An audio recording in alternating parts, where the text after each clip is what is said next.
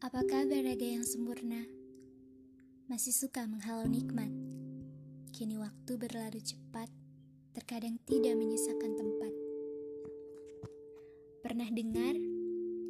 Ada si Fulan yang lemah dan selalu bermandikan kesulitan. Kasihan ya, sudah lemah diguyur oleh kesengsaraan. Tapi dia ingat bahwa masih ada tempat kembali yang harus diperjuangkan. Ada lagi si Fulan yang kuat.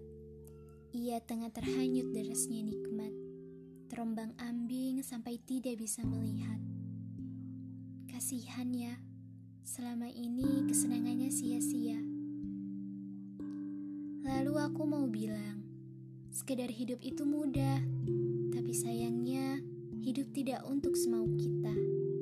Karena takdir semesta ada di tangan Tuhan. Aku punya satu pesan dari Sang Pencipta. Inna akramakum indallahi atqakum. Sesungguhnya orang yang paling mulia di antara kalian di sisi Allah ialah orang yang paling takwa di antara kalian.